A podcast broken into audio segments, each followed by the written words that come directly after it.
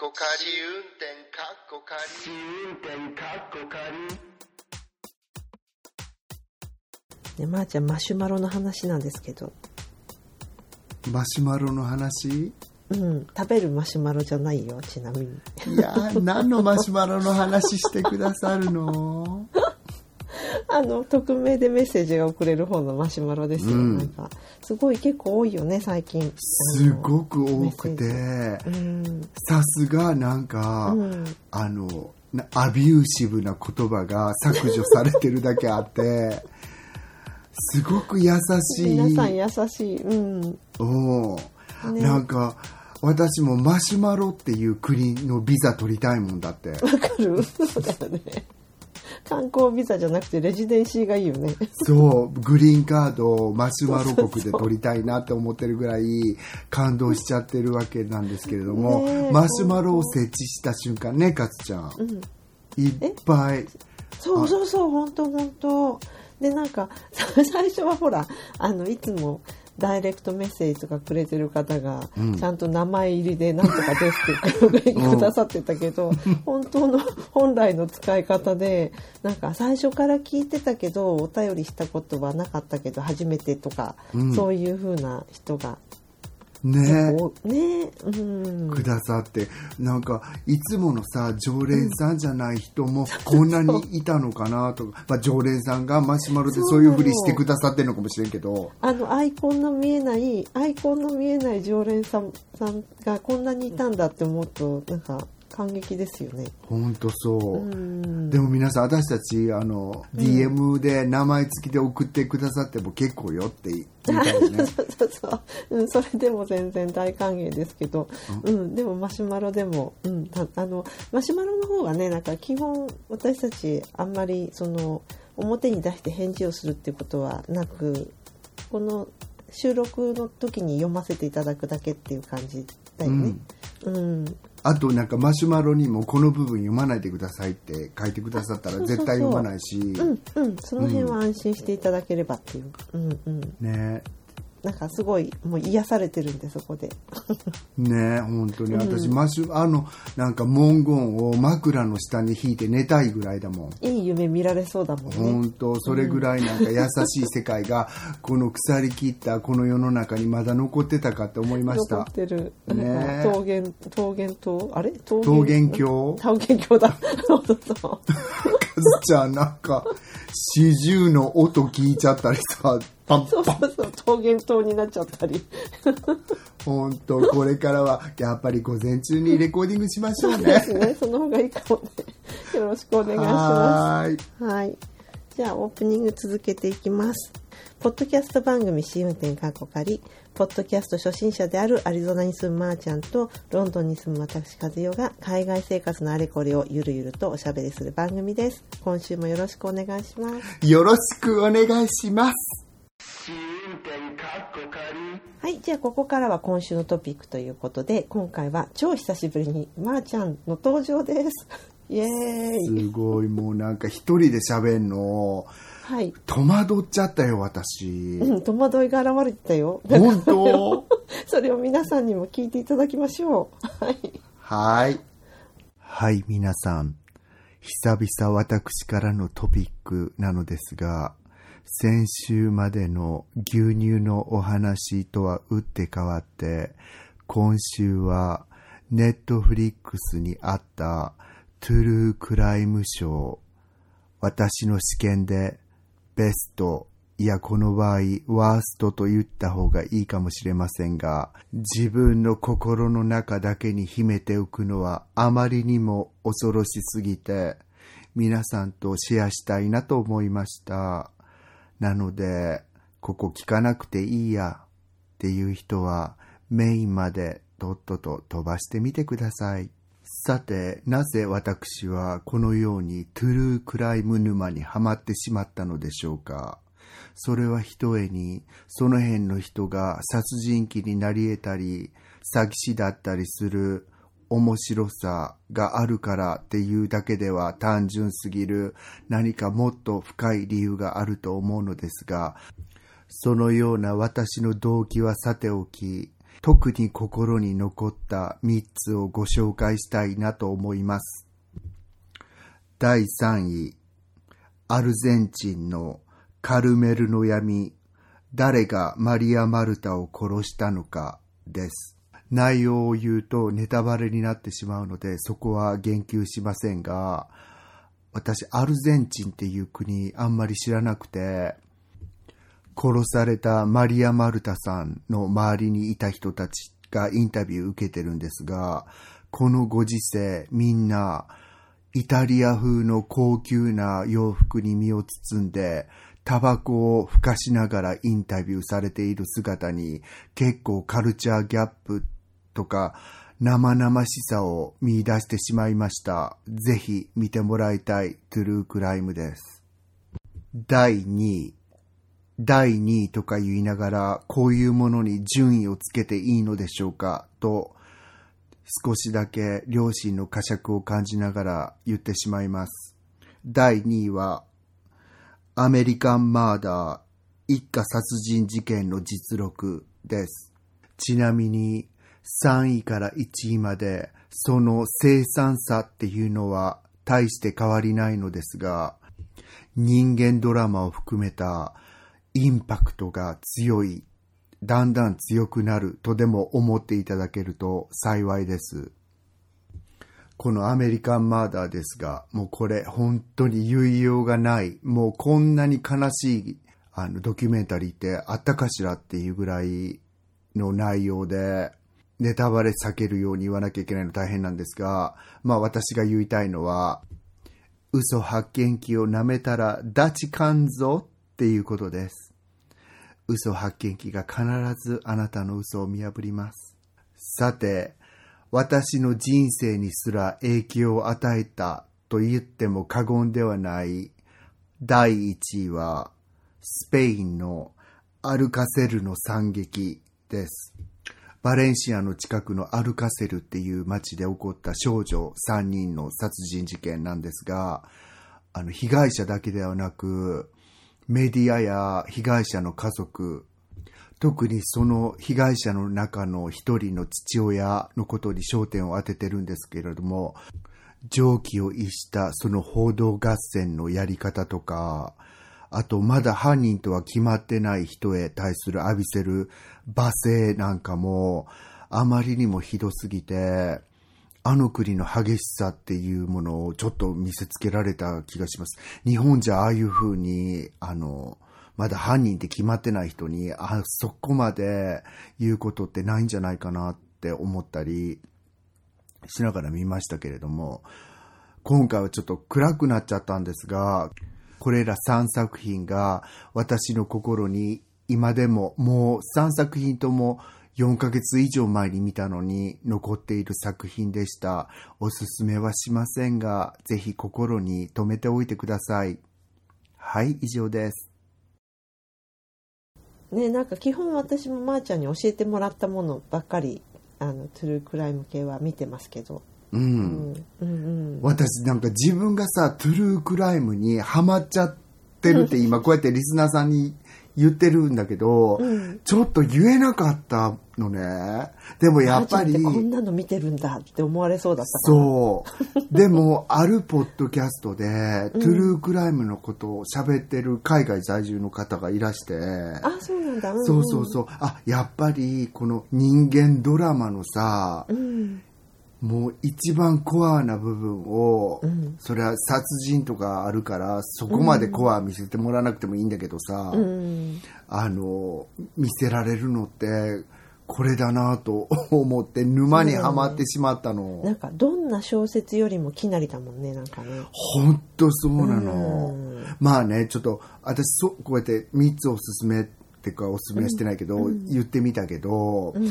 あの、まず本当に、あの、あまりにも繊細な人って見ない方がいいと思う。ああでもそうかも。なんか結構やっぱり刺激の強いものが多いよね。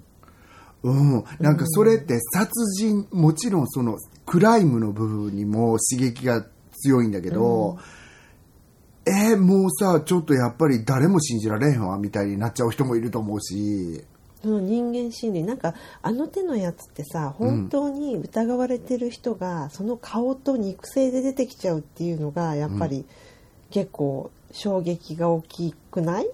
し大きい。そこだよねきっと。うん。なんか役者さんが演じてるんだったらこれはこの人はまあ俳優さんでやってるっていうふうに思うけど、うん。なんか全ての矢印がその人の方向を向いててこの人がやってるんじゃないかっていうような、うんうん。その人が実際に出てきてその人の肉声でその人の姿で話しちゃったりとかするするのをやっぱり何？テレビを通じてっていうかモニターを通じて見てしまうあのなんていうのか。そうよ。だってさ、ねうん。本当にそれなってこのクライムトゥルークライムのショーだけじゃなくてさ、うん。あのワイドショーとか見ててもそうじゃんそのね。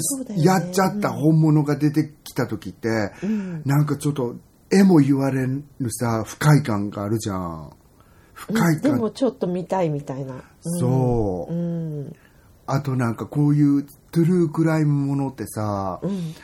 あのなんていうの殺された人にあんまり視点を置いてない場合があるじゃんね、そうだね。確かに、なんかううやどうしてやっちゃったかっていうのに行き過ぎちゃうと私不快感を得また覚えちゃうわけ、どうして死んじゃった人をもうちょっとあの尊重しない作り方なのかなとか思っちゃうものもあったりするんだけど、うん、あのまんべんなくそういうのをちょっと上げてみたっていうか 両方同じぐらい。うん。なんかまーちゃん言ってたよね。なんかそれふた一つ二つ見始めるとさなんかそのアルゴリズムのあれじゃないけどあのあなたにおすすめがすごいいっぱいそういうの出てくるから。そうなの。だから 次私さうん、そうなのよ。さっきさ、カズちゃんが言ってたやつなんだっけ？あメイキングマーダラそう、それも皆さん、カズちゃんは見て、ハマっちゃったって言って、ーそうそう。第一シリーズだけ結構ね、もう夢中になって見てしまったけど、うん。でしょ、うん。あの、私それは見てないんだけど、ほとんどこれ3つ出すまで多分10個ぐらいは見て、2、3個はもう忘れてると思うんだけど、あの、その中から選ぶ、それぐらいアルゴリズムでわーってさ、出てきちゃうじゃんうんうんうんそう、だからなんか、それで沼にはまっちゃったって感じで、で、実は最近日本に帰ってきてから、あの、Don't F with Cats っていうのが、うんうんうんうん。あの、推薦されてて、それもそれ系なの？そうなんだけど、私は猫が仕返しするっていう結末になる可愛いトゥルークライムショーなのかなぐらいで見始めたら、ごめん、これ言うとくけど、絶対これって心して見た方がいいなと思う、見る人は。もう私は本当に虫図が走っちゃったのね。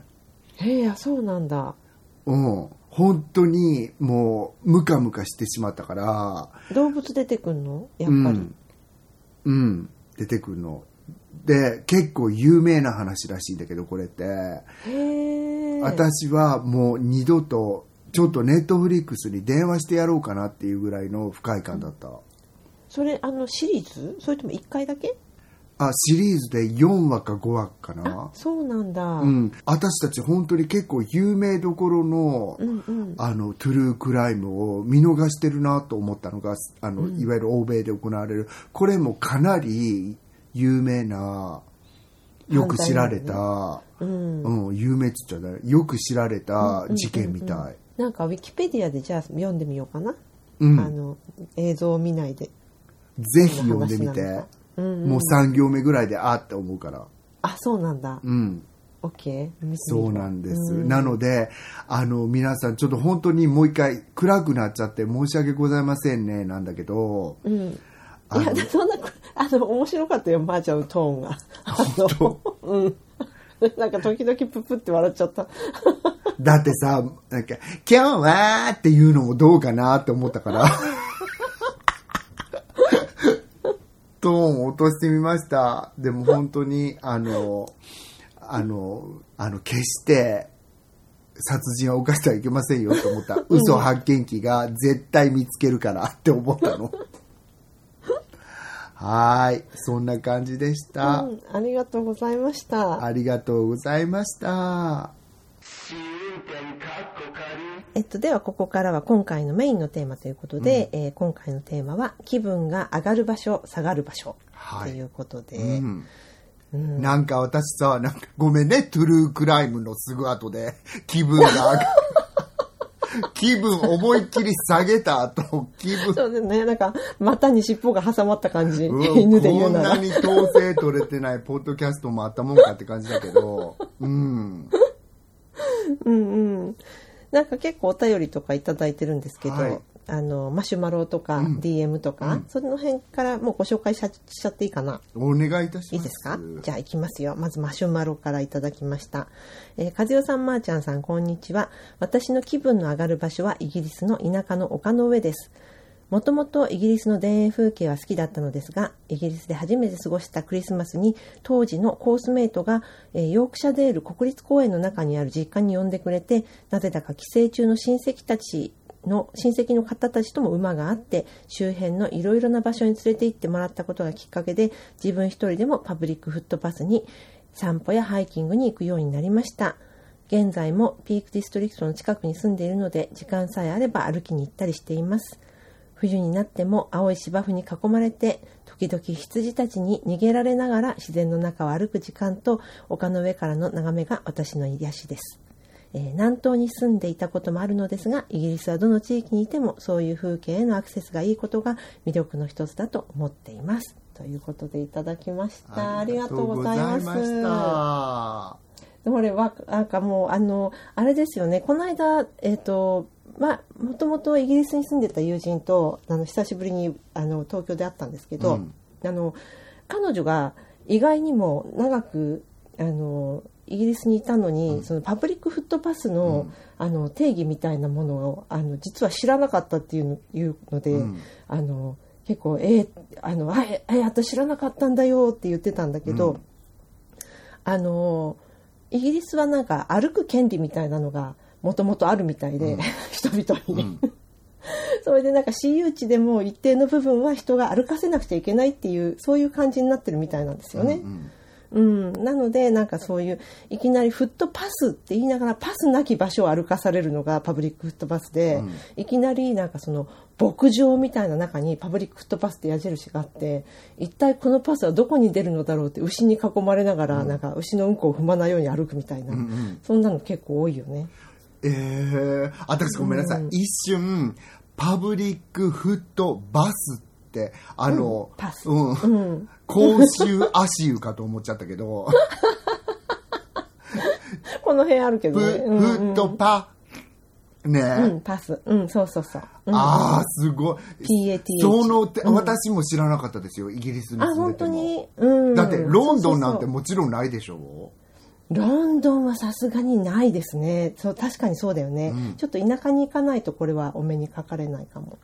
へえうん。じゃあ私もどっかでは遭遇してたんだねきっと。あ、してるよ、まー、ちゃん。どこ、いろいろ旅行してるわけだから。うんうんうん、私さ「ビカー・オブ・ディブリー」っていうさシットコシットコムしてる、うんうん。それのあのうん初めに、いわゆるその辺じゃないと思うんだよね。舞台オックスフォード社だから、うんうんうんうん。でもあのいわゆるイギリスの丘陵地帯がわーって最初に映るのね。映像で見てると気分が上がるあ、い、行っても上がらない？わかんなかった。わかんない。あ、そう。なんか、うん。みあのそ空から空撮してるのは上がるんだけど、そこにいてあ気分がいわゆる上がったかなってお言われると分かんないんだけど、うんまず私ちょっと言いたかったのはいわゆる気分が上がる場所ってあるじゃん。で私よく考えてみたんだけど、なんか2種類あるなと思って。うん。で一種類はいわゆるその気分が高揚してわーって、うんうんいわゆるファナティックに上がるとこと、うんうん。アドレナリンが出る方ね。そうあともう一つ、いわゆるスピリチュアルに上がるとこ、だからあの、あれだよね。あの、交感神経の、あの、なんだっけ、あの、もう一つの方が、服の方が、あの、活発になる方ね、そっちは。そうそうそう副交感神経そうなの。おっしゃる通りなの。うんで、うん。そっちがあるなと思って。で私が思ってた、今これから言うとこってどっちなんだろうなって思って、ん。うん。そう。あの、でも言う前に次のメール読もうかな。あ、そうなの？待ち構えちゃった。ごめんなさい。はい。では、次に行きます。はい。次も自然系ですね。あの、ブーヤンさんからいただきました。えー気分の上がる場所、それは、えっ、と、私にとってはとにかく、えとにかく泥見てです。あの、雄大な岩山が見え始めると、ガンガンテンションが上がります。近年の私は、マジで夏の休暇のために生きていると断言できます。そのために仕事も頑張れている気がします。逆は思いつかないので、それはそれでよしですね。っていうことで、本当そう逆が思いつかないのはそれでそれでよしだよね。ほんとそうね、うんいいことでいいこといいことよね。いいことないんだもん、うん逆が。ねうん。うーん。本当。もう一つ山つながりで山関係言っていいですか？で、こちらはね、レミさんからいただきました。私の気分が上がるのは富士山が見えた時です。どこという特定の場所でもなく、車で走っている時にバーンと目の前に富士山が現れると、おーっとなります。同じく歩道橋から見えた時、駅のホームから見えた時、ビルの窓から見えた時、新幹線多摩川土手など何でもここは富士山が見えると分かっている場所でもなんだか嬉しくなるのは日本人みんな同じじゃないかしら。逆に下がるのは会社の最寄り駅の地下鉄の階段を上がって外に出た時に、か っこ在在宅勤務万歳。本当ですね。で、御嶽山、ブラタモリで日本のマチュピチュと紹介されていました。夏のとんでもなく暑い時に行ったのですが、上りのケーブルカーで腹を見せてものすごくぜいぜいあいでいる小型犬を飼い主さんが内輪で仰いだり、アイスパックを当てたりしていました。こんな暑い時に連れてこられた犬に同情し、気分が上がりませんでした。ということで、エルミさんありがとうございます。ありがとうございました。御嶽山はね御嶽山はなんかあのスペースでちょっとその話をしたからですよね、なんかね一応スピリチュアルスポットっていうことにねなってるっていう、うんあの、まあ、感じるよね、それなりのものって、本当に。あ。そう？私富士山はもう本当に100%もうレミさん同意です。うん私も、本当に、私、富士山を、イフしてるぐらい、あの、もう、上がるっていうか、もう、うん。本当に、どっかの王様が目の前に現れたぐらいの、うん。あの気分になるっていうか富士山に逆らったらダメだよってどっかで思ってるとこがあって東京の人知ってるか知らないか知らんけど、受験の時に富士山見ちゃったら落ちるって言われてるわけ、新幹線から。えー、全然知らなかった。そうなの？そうなの。それがジンクスなのね。みんな落ちないから大丈夫だよ。で、うんうんうん、うん、私姉が東京に住んでるから、大学受験の1週間もっと前に東京入りしたんだよね、うん。その時にあもうこの辺りでもう富士山通り過ぎただろうって私本当地理ダメダメ人間やからバッて左側のあのカーテン開けたら目の前にドカン。いないいないバードドカーンって。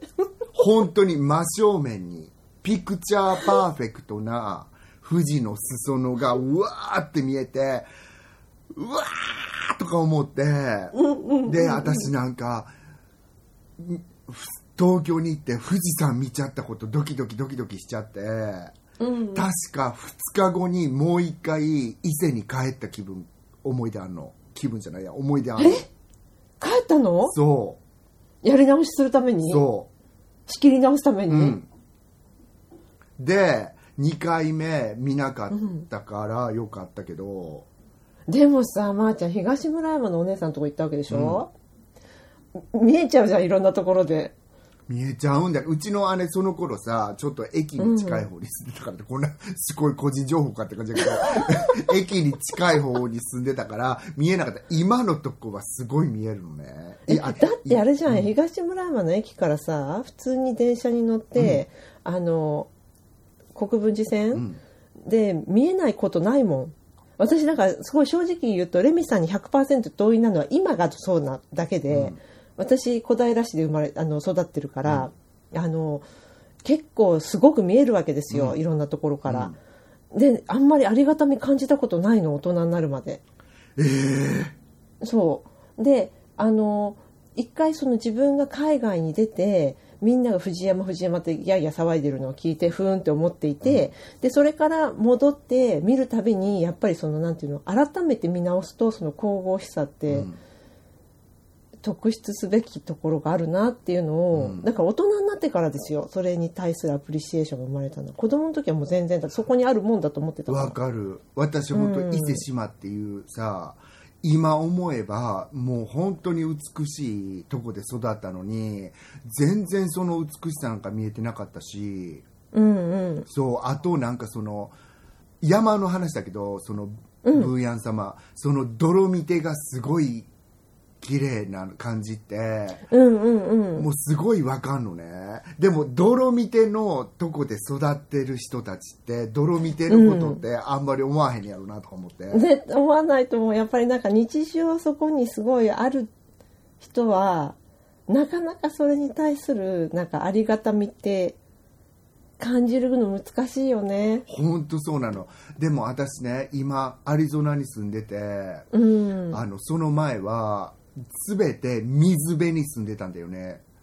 あのロンドンもそうだしいわゆる山がないとこに住んでたの、うんうんうんでそうだね。そう、んで初めて私山の裾野に住んだわけこの山の持ってるあの何エネルギーっていうか人の気を高めるエネルギーってすごいなって思って、本当に毎日私山見て拝んでるっていう感じなんですよアリゾナにいる時あの山ってね、うん。あの若い時って水辺を好み年いくと山を好むっていう傾向ありません？あるかも。やっぱりそうなんですか、うん、私なんかすごいそういう気がする。なんか子供の頃はもっとなんか海に対してすごく気分が上がってたんですよ、うん。まあ、夏休みのねまー、ちゃんとか近かったから全然そういうのないかもしれないけど私たち夏休みで伊豆とかに旅行に行くと海だわーみたいな、そういうなんていうか高揚感もあったし、あのちょっと怖いっていうのもあったし、なんかこうそういうのもあったけど山ってただ疲れるだけの場所みたいな感じであのしかも遠足が山登り多かったから子供の頃、うん。それもすごい嫌だったし、うん。そうか。でもでも今そうやって考えたら面白いなと思ったのはさ海ってさ、ちょっとあアダルトの話だけど、は裸をリプレゼントしとるやん、あうんうんうんうん。山ってすごく着るじゃん。そうだね。うん。だから年取ってきたら着たいからじゃない？それはどうなんだろう。わかんないけど。隠したいみたいなもっと、私のたるんだ部分を。そうそうそう。いろいろな帽子もかぶっちゃって。あとなんか、あ、やっぱり私、海はさ、自分が育ったのにもかかわらず、うん。昔は本当に絶対海辺に住みたいって、あの、デフォルトで思ってたんだよね。うんうんうん。でも全く海の近くに最近住みたくなくて。で私は個人的に自分の友達の鎌倉にお住まいのバネッサ様に気が上がる場所を聞いたら、海っていうのね彼女は。あすあの近くに住まわれてる方でしょ？そうそうそう。ってことは。うんうん。海って気が上がるんかな私ってすごい考えてしまったんだよね。うん。うん。でもなんかその山はああり方によって上がらない山もあるなと思って。本当にこれ言ったらディスってるみたいに思われちゃうけど私今さ、山口県にいるじゃん？うんうん。で山があのね囲まれてんのね。どこにでも山があるのね、美しいんだよね。こう霞がかかってる時とか、うんうんうん。でも気が上がるっていう感じではないわけ。どっちかというと落ち着かせるっていう感じなの。そうだから山がありゃあの気が上がるっていう意味わけでもないんだなと思った。山によるんだなと思ったの。うん。そうなのかも。富山県だったかな、なんかやっぱりあそこのあの富山市から見える山ごめんなさい名前ちょっと忘れちゃったんだけどあれもすごい神々しいなと思ったし、あと浅間山とかもすごく迫力あるしね、なんか山ってやっぱりあのもものによってはなのかもしれないけど。本当そうだよね。だから私山は年取ってからの発見だったの。でもちろん富士山、今はこうやって池の念を持って見てるんだけど、見えてなくても別にそういうなんかネイチャーに、うん。あのあまり感動しなかった若い時期だから、うん。私若い時期はうんあんまりそういうのにアプリシエーションなかったから、うん、あ私もなかったです確かに。だからそれやっぱり年齢に関係してるのかもしれないよね便利だよね、うん。そういう自然のものに気が上がるっていう風になってきたのって、そう。ん、うね確かに。うん、え。次い行っていいですか？その自然と全く違う感じで。うんあのご紹介します。一、はい。つマシュマロからいただいたやつ、うん。えー私が気分が上がる場所は夜に飲みに行く時地下鉄銀座駅から地上に上がり銀座4丁目の交差点に立つ時です、えー土地が平らで道路がまっすぐでネオンがキラキラ綺麗でさあ飲むぞと気分が上がります。さあ飲むぞって気分が上がるのね。うん、あのでも私もこのなんていうかかん若い時自分が、うん。若い時とかやっぱりあのツイッターにちょっと書きましたけど競馬場とかやっぱりすごい気分上がったかも。府中も中山も、へえ、うん、あ今ももちろん好きですけど、あのえなんだろ広いから？うやっぱり広い。そして馬が走ってる姿がすごく美しい。あっていうのとあと人間のドラマが面白い。そこにいる人たちのそうことを考見るのが。えてみたら競馬場ってさ全て揃ってるよね。そうなの。そうなの。それでなんか、うん。あの一人でいることが全く苦にな苦にならない場所なんですよ。競馬場って。本当。うん、でなんかあの前に誰だったか忘れちゃったんですけど著名な外国人の方、うん。外国日本人じゃ非日本人の方で、うん。えっと、大人になってから日本に来た著名な人誰だったか忘れちゃったんだけど本当申し訳ないんですけどあのその人のエッセイを読んでいたら、あの自分が外国人であることを全く意識しなくていい場所って競馬場だけだって書いてあすったのごい。そうかもしんない、そう。誰も人のことに気を止めてないし、うんもう個人戦だから。本当だよね うん、その子なんか得意な場所ではあるよね。面白いですよね。うん。だなんか今すごく面白かったのはなんかうん競馬場はそうやって思うかもしれんけど、私のイタリア人の友達が、あの東京のコンサートホールにいた時に、あれほど外国人である自分を意識した場所なかったって言ったの。あ、逆なんだ。逆なのるほどだからそれがうんうんなん,、なんでそういう精神状態になるかわかんないんだけどうん。そのその時に多分演奏会には集中してたと思うんだけどいわゆうんうん。るその黒い頭の人たまに白いうんうんうん頭がうん。うわーっているのがびっくりしたんだって。ああ、そうなんだ。競馬場言うたらなんかぶとるちゃう？そう、で、ジャンパそうだよねでもなんかー。ある意味、ある意味服装は皆さん似てたんですけど、当時は。でも今は何かじ？ゃ上がらへんの？今はもう入れないからね、なんか、うん予約しないと入れないみたいです、競馬場も。コロナ禍になってからう。んうん、去年ほらたまたまね年末の有馬記念の時にいたじゃないですか、こっちに、うん。だから行きたいなと思ってちゃちゃって調べたらもうもうもう全然予約も終わっちゃってて、うんうん。もうとてもじゃないけどダメだった。残念。うん。そうか。でも分かるあそこで上がるの。うん。で面白いですよ。今のお便りなんだけど私あの、うん。田舎もんやからあの日本でやっぱりどこが上がりますか？人工的にっていうかその富士山以外にって言ったらやっぱり東京なんだよね、うんうんうん。この東京駅に降り立った時に背筋が伸びる感じがするの。なんかもちろんだらっと歩いてもいいのよ。でもなんか気分がシャッてなるんだよね。で銀座っておっしゃったけどやっぱり銀座ってなんていうか銀座が持ってる木ってすごいと思う今はどうかわかんないですけど、うんうん、銀座からいわゆる日本橋の方に歩いていって、うんうん。日本橋をあの渡ってからあの三越とかあるあたりうん。なんかすごく気が上がる私。それは昼でも夜でも？そういつでもなんか、うわーっていうかちょっとさ一瞬どこにいるか分かんない感じになるじゃんあの辺でなんかうん。ちょっとミラノっぽかったりニューヨークっぽかったり、うんなんかそのいろんなエッセンスがあの土地にある感じがして、うんうん。そういう匂いもしてるし一瞬その下世話なさ都会の日本の都会の匂いが一瞬なくなるっていうか、うん。そういう感じがするんだけど、でもちょっと言わせて、日本橋っていうのに私、下がるの。下がる場所言わせてもらってもいい？日本橋。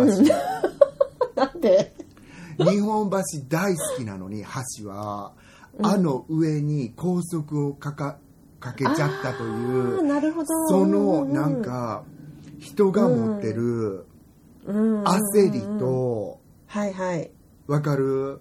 わかる。すごいわかる。そこをう、んあそこが、もうリプレゼントしてるんだよね。そうね。そのなんかそれを軽視してうん。あるものを、そう。で、うん。2000何十年かにあれ撤去されるんでしょ？もう、ね。私たちが生きてるか生きてないかのあたりに撤去されるんだって。あそうなの。私そのいつだったかはっきり覚えてないわ。そうなんだ。そう。だから、後で警官って言ってくるってことは、その時にも絶対警官のこと言ってた人いるはずなのに。いるよ絶対いるよねその人たちはみんな今まもうねいなくなっちゃってるってことだもんねそう、だからその、言うたら悪いけど、日本橋、私は日本橋自体は本当に好きなんだけど、あの怨念みたいなものがあそこだけにある感じするね、ん。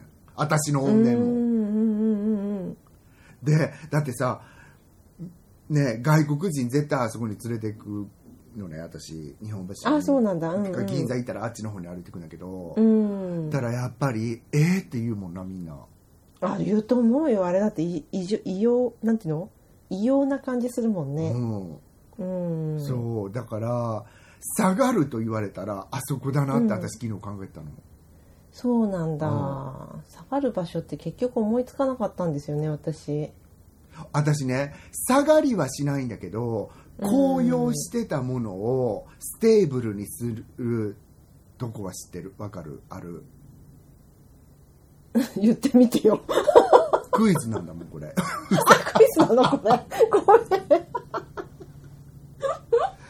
あの、高揚してたものを stable にする土地は、もうここしかないって、カズちゃんも平平常平常心に引き戻すってこと？平常心よりちょっと低めに戻されるの。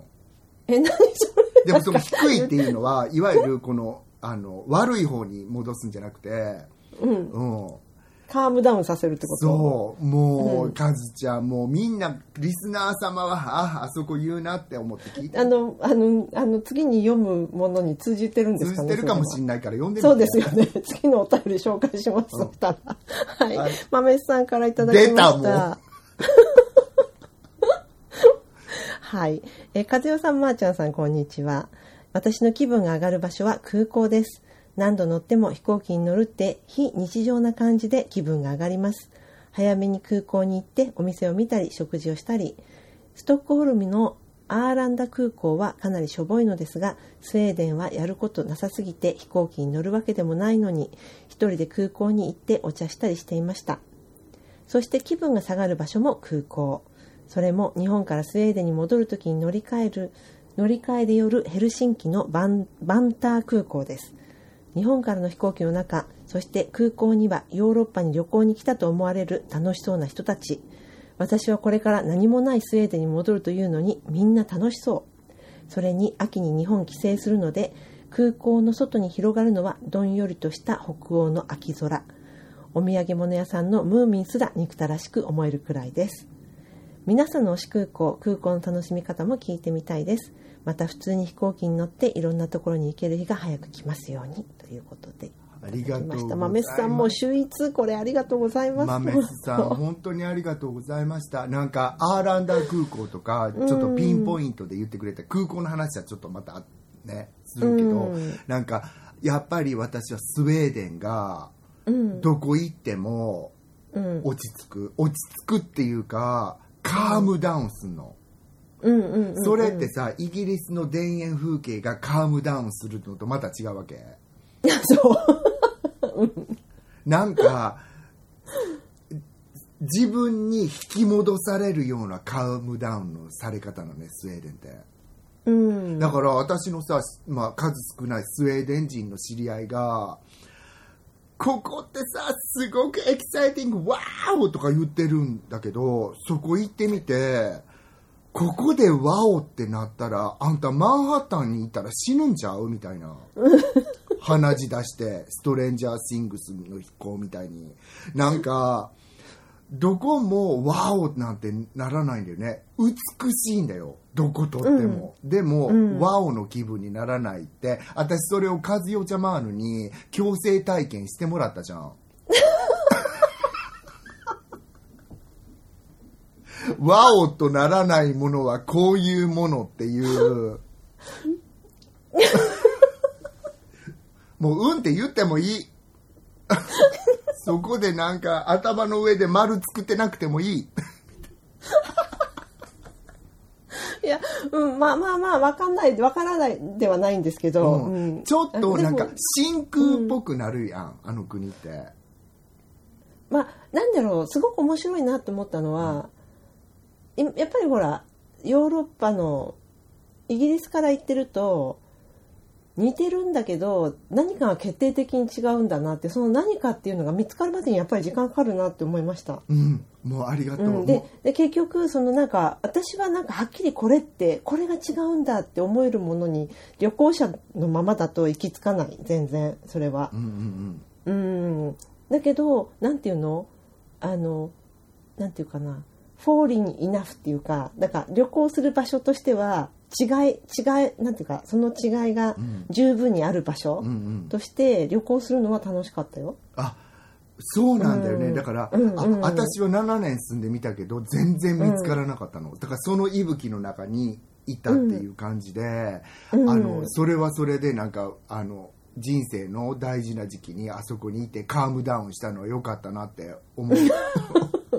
思うんだけど何かその決定的な寄っかかれるものがなかったっていうのは事実かなと思う。なんか日本に来たらさその嫌なもんでも寄っかかれたりするじゃん。これこれがあるからっていう、なんかそれは見えに見えてるもんだったりなんかするわけだけど、あそこはねなんかね寄っかかりもなかったっていう感じ本当に。うんうん、だからうんうんうんうん。楽だったっていうのがあるよ逆に。あの可もなく不可もなくの常に頼りなんだけど、すごい可じゃないけど、あの全然不可じゃないっていう感じなんですよね。そうそう。本当そうなの。そうなの。だで、その、だからね生活はしやすいだろうなと思ったけどねすごく。そういうね、なんかね、いわゆるプラクティカルなことをまた言い出すと、そうこれ、あの、そうっていう部分と違うっていう部分があって、う。うんうんあの、またこれも住んでみたらよくわかるんだけど、これ今こう言っちゃうとうんうん誤解されるから言わないんだけど、なんか私は空港に行かへんかったけど、うんうん。その、あの、いわゆるコモーションがあるとこって空港ぐらいしかないんちゃうかっていう気持ちってわかる、なるほど。うんうんうんうんうん。そう。でもさ、ヘルシンキの空港のこと言及されてたじゃん、豆さうんんは。うん。バンター空港だもうわかる、うんあの、ムーミンすら憎らしくなる気持ちっていうか、私本当にムーミンとマリメッコが憎らしいもん、あの空港。そうなんだ。あとね、今から日本に帰るって言うてる日本人の人、あとさ、9時間我慢したら着くわけ？バンター空港から9時間で飛んでくから、うんうんうん成田まで。なのに、あんた今ラーメン食べやなあかんわけって思っちゃう。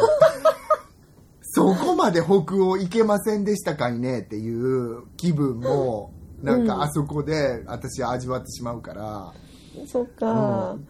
結構いやでもく空港にね、くあの行くって、あのうちの父がそうだったんですよ結構、うん。別に乗るわけじゃないけどあの正月早々家族で空港に行くっていう年もあったし、まだ私が小学生の時にね、うん。羽田かなだからその時は。だから好きだったんだろうね飛行機とか見るのそうでしょうね。だって昔の人はさ、あの、展望台に行ってカツ丼食べて帰ってきたりしたわけでしょ。展望台っていうかなんつうのあれスカイラウンジみたいなとこあるじゃないかガラスがバーってなってて見えるとこ、うん。ね。え。だからそれだけのさ、なんか、あの、エンタメしてたんだよね。え。あそうそうエンタメなんですよね、うん。そうなのそうなの。うん。なんか菅敦子さんのエッセイに日本が恋しくなると、あのミラノのリナーテ空港に行ってスカンジナビア空港がスカンジナビア航空が、うんうんうん。あのコペンハーゲンに行く飛行機見てたみたいなくんだりがあって昔は情緒あったなと思う。今なんか本当ライブカム見ろよって感じやろ。確かにそうだね。そうだ。うんだからもう、あの、ひだがある、昔の人はひだがあるんだわって思ったわけ。ね、取って代わられちゃったものが結構いっぱいあるもんね。ほんとそうようんねって思って、あの、思ったけど。うん。うん空港、私でも空港はさ、なんかね、空港に行く時っていつもやっぱりちょっと緊張してるじゃん。で、うん着いたら着いたでもう、うちにすぐ帰りたいなって思うとこやろ？だから、うんうん空港で気分が上がるっていうのはあんまりないかもしれないねなんかいつもちょっとあのナーバスになってる場所っていう感じうんがある、うん。遅れたら、全校生徒の前でビンタされそうみたいな。ナートオンリー全校生徒マートオルソ他校の生徒タコよの生徒。あっとグラバーテって感じやけどそうだよね。そうだからそういう場所だから上がるか上がらないか高揚はしてんだろうねナーバスやから。でもその、うんうん。うんあ、そうね。そう、緊張状態だもんね。ううん。ん。そうだから空港ってついちゃうとそうかなっていう感じある。ねカズちゃんは一体オンディス地球でどこが上がるの、気分が上がる。今こ今。ののその今回の東京滞在に関して言えば私やっぱりもう絶対的に新宿末広亭だと思う気分が上がる、すごい。ピッうん、落語が上がるわけじゃなくてもうあのその場所が上がるもう空間ももう空間も素敵。やっぱりあそこちょっと特別だなって。うん。私行ったことないからね。末広亭の周りはよく行くんで も行ったことないからな。うん。本あ当の空間うん気分が上がりますねやっぱり。あとロンドンだとやっぱり自分の畑とか、うん。かな。あとあの私ハムステッドヒースってあるでしょ、あそこ多分気分が上がる人いっぱいいると思うんですけど、ハムステッドヒースの南側が気分が上がるかも。あ。北側よりも。町側っていうこと？えっ、とそうパーラメントヒルの方。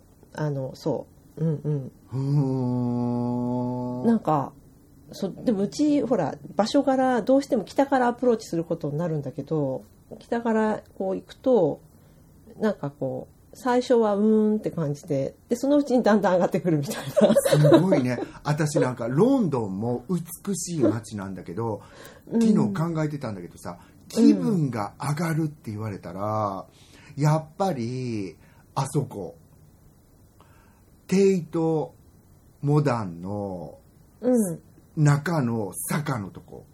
ああうんうん。スロープあるもんね。うん。結構長いでっかい、うんうんうん。あそこが名だたるフォトグラファーの人があそこの写真を撮っとるやん。撮ってる影の、うん。うん。できるとこね。うんうん。それを見た時にあの空間のでかさもあってうわーってあそこはもうすごく上がるうんうんうんうん。気分が、うんでもなんかロンドン自体もそれこそ大都会でエキサイティングなんだけど、うん。やっぱり川べりぐらいしか上がらへんかったなっていう感じだうん。私ハムステッドヒースもさカズちゃんと行ったじゃん。あれ？行ってない多分。あの人誰じゃん？知らん。誰？私カズちゃん以外でさジャパニーズのさレディー知ってたかね？あスミちゃんかな？行かへんけど。あ言っちゃったよ名前。ごめん、なんかあの、あここってノッティングヒルのロケしたとこやぐらいしか思わない。ああそっかそっか。うんうんうんうん。そういう意味でね。そうそうそうそう。そう、ん。んでもこう絶対的に誰が行っても上がるってやっぱりあのテムズの橋がかかってる、どのあの橋忘れてたけど名前えタワーブリッジのあたり？違うあの新しいさグラス。ミレニアムブリッジ。そうミレニアムブリッジのあたりが上がるやっぱり。あのセントポールとのう間をつないでるやつ、もうドッガーンって感じやんあそこ本当に。ある意味、まあうん。そのパーラメントの前の橋よりも、あうん。あれなんていうんだっけ？えっとウォータールーブリッジかな？よく。あれでしょ？あのビッグベンのとこでしょ？そうそうそうそう、う。ん。ウォータールーブリッジじゃないかな確か。あそこよりも、うんうん。あのあっちの方が上がる感じする。あのこの見え方がねアイコニックだもんねすごい。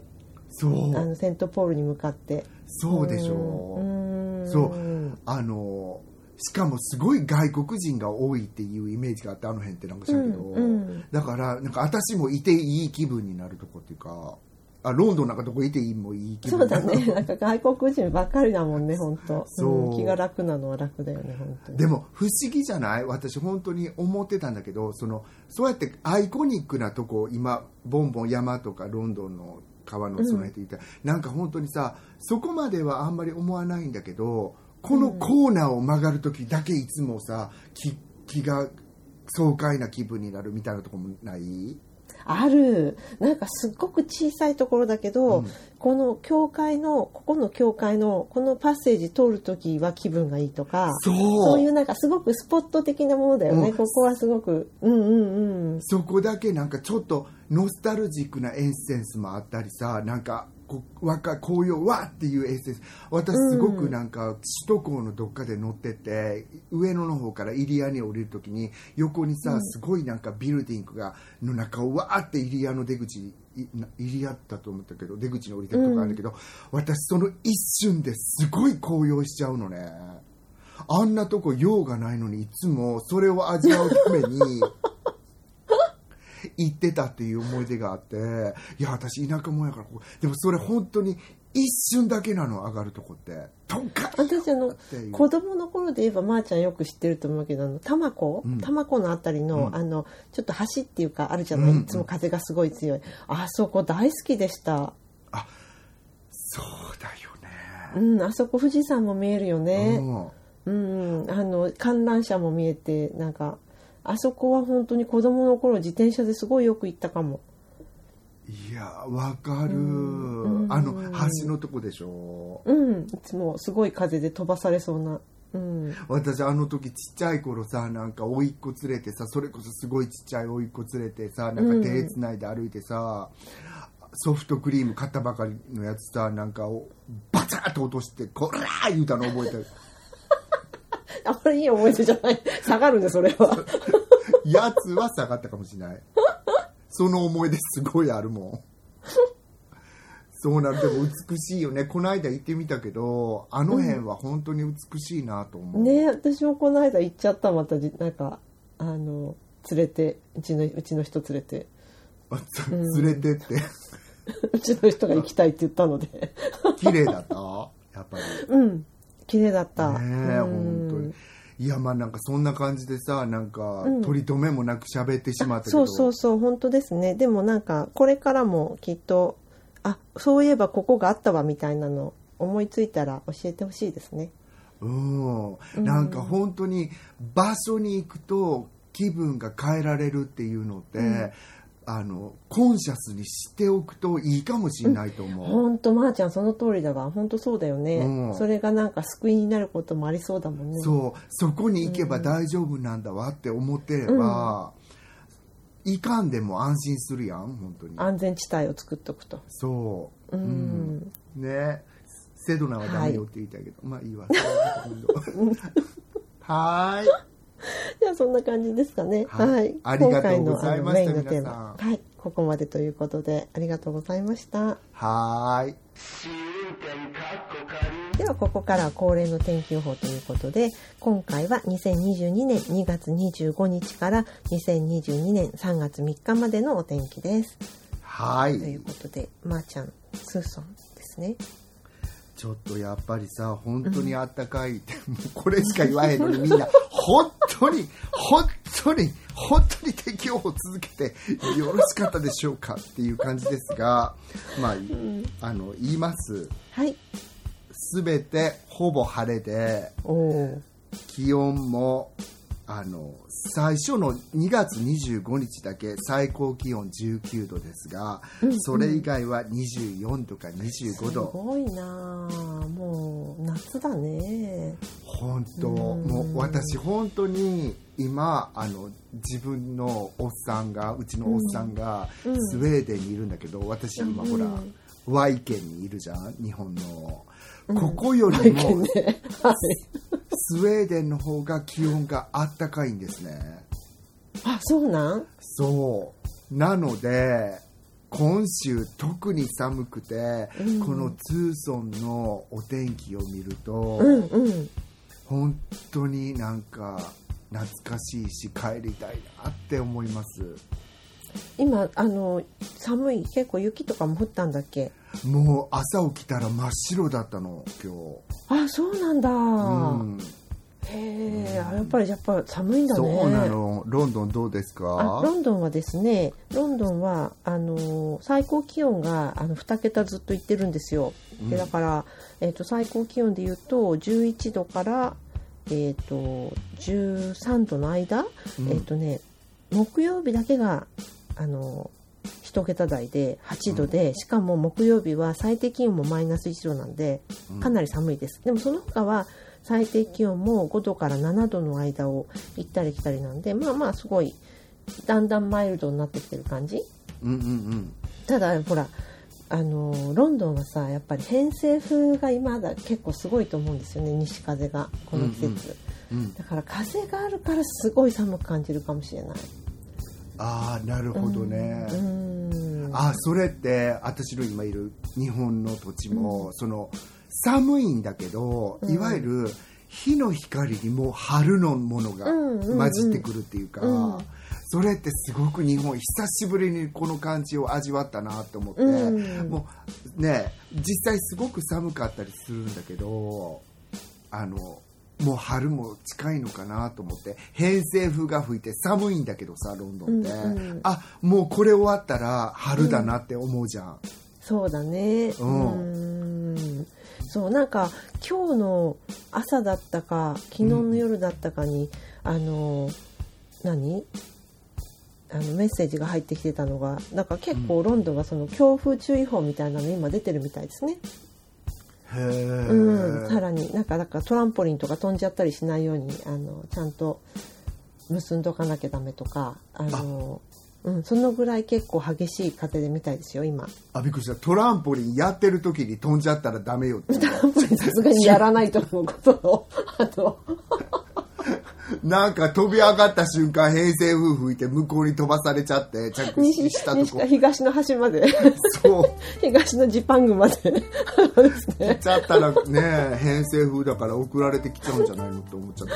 そうかも。そうそうそう。だからお気をつけください皆さん。あのロンドンの方々、ね。うんうんまだ気を抜かずにあのそうだね。ねっていう感うじではい、はい、じゃあエンディングに行きましょうかねいよろしくお願いします、はい、はい、ではエンディングです。えーポッドキャスト番組試運転かっこかり第49回ですよね。まあ、うんいかがでしたでしょうか？気に入っていただけたらお使いのポッドキャストアプリからフォローサブスクライブをぜひお願いいたします。番組では皆様からのメッセージをお待ちしております。紹介欄にあります番組のツイッターアカウント試運転 K までお寄せください。いただいたメッセージは番組内でご紹介させていただくことがありますので、ツイッターアカウント名を伏せたい方は匿名希望やペンネームなどを添えてください。ダイレクトメッセージも大歓迎です。えっと、また、匿名でメッセージが送れるマシュマロでもお寄せいただけますので、よろしかったら詳細をツイッターにてご覧ください。ね、でマシュマロもここは読まないでっていうのを書いていただければ読みませんので安心して送ってくださいマシュマロ最高よねかつちゃん冒頭にも言っちゃったけどビザ取れた？マシュマロ国のそうまだ私もういきなりグリーンカード行こうと思ってるあそうなんだかなり狙うねなんか永住うん はい。で、ラジオトーク版も水曜日に配信中です。こちらも合わせてよろしくお願いいたします。で、次回のテーマなんですけれども、次回は月の頭ということで、そのお題いただきます。2022年3月ということで、えっ、と、ね、まー、ちゃん、イエーイって喜んでましたけど、トピックは多分お休みなんですかね。だカズちゃんの番だからカズちゃんよまかったーちゃんねだよ。トゥルークライムパート2お願いします。あカズちゃんが2つ続けたということもちろんですよ。あんたうみんな聞きたがってるわよ、本当。スウェーデン人みたいな人だまーちゃんのね登場頻度が少ないんですけどって マシュマロで言われる前にやってください。わかりましたもうはいはい。皆様からのメッセージ、体験談などお待ちしております。あと感想とかもよろしくお願いします。はいはい。それでは今週も最後まで聞いてくださってありがとうございました。また来週お会いいたしましょう。ごきげんよう。さよならっていうかさ私さ、前回さ娘さんよく歌っちゃったじゃん、うんうんカズちゃんが始めちゃったんだけど、私他の人のなんかあのポッドキャスト聞いてて、うんいきなり歌を歌ってきた時にちょっとイラッとしちゃったから、うん、あどうしようそうなの。そう私自分でもあ歌歌っちゃダメなんだなって皆さん本当にごめんなさいね。はい。はい。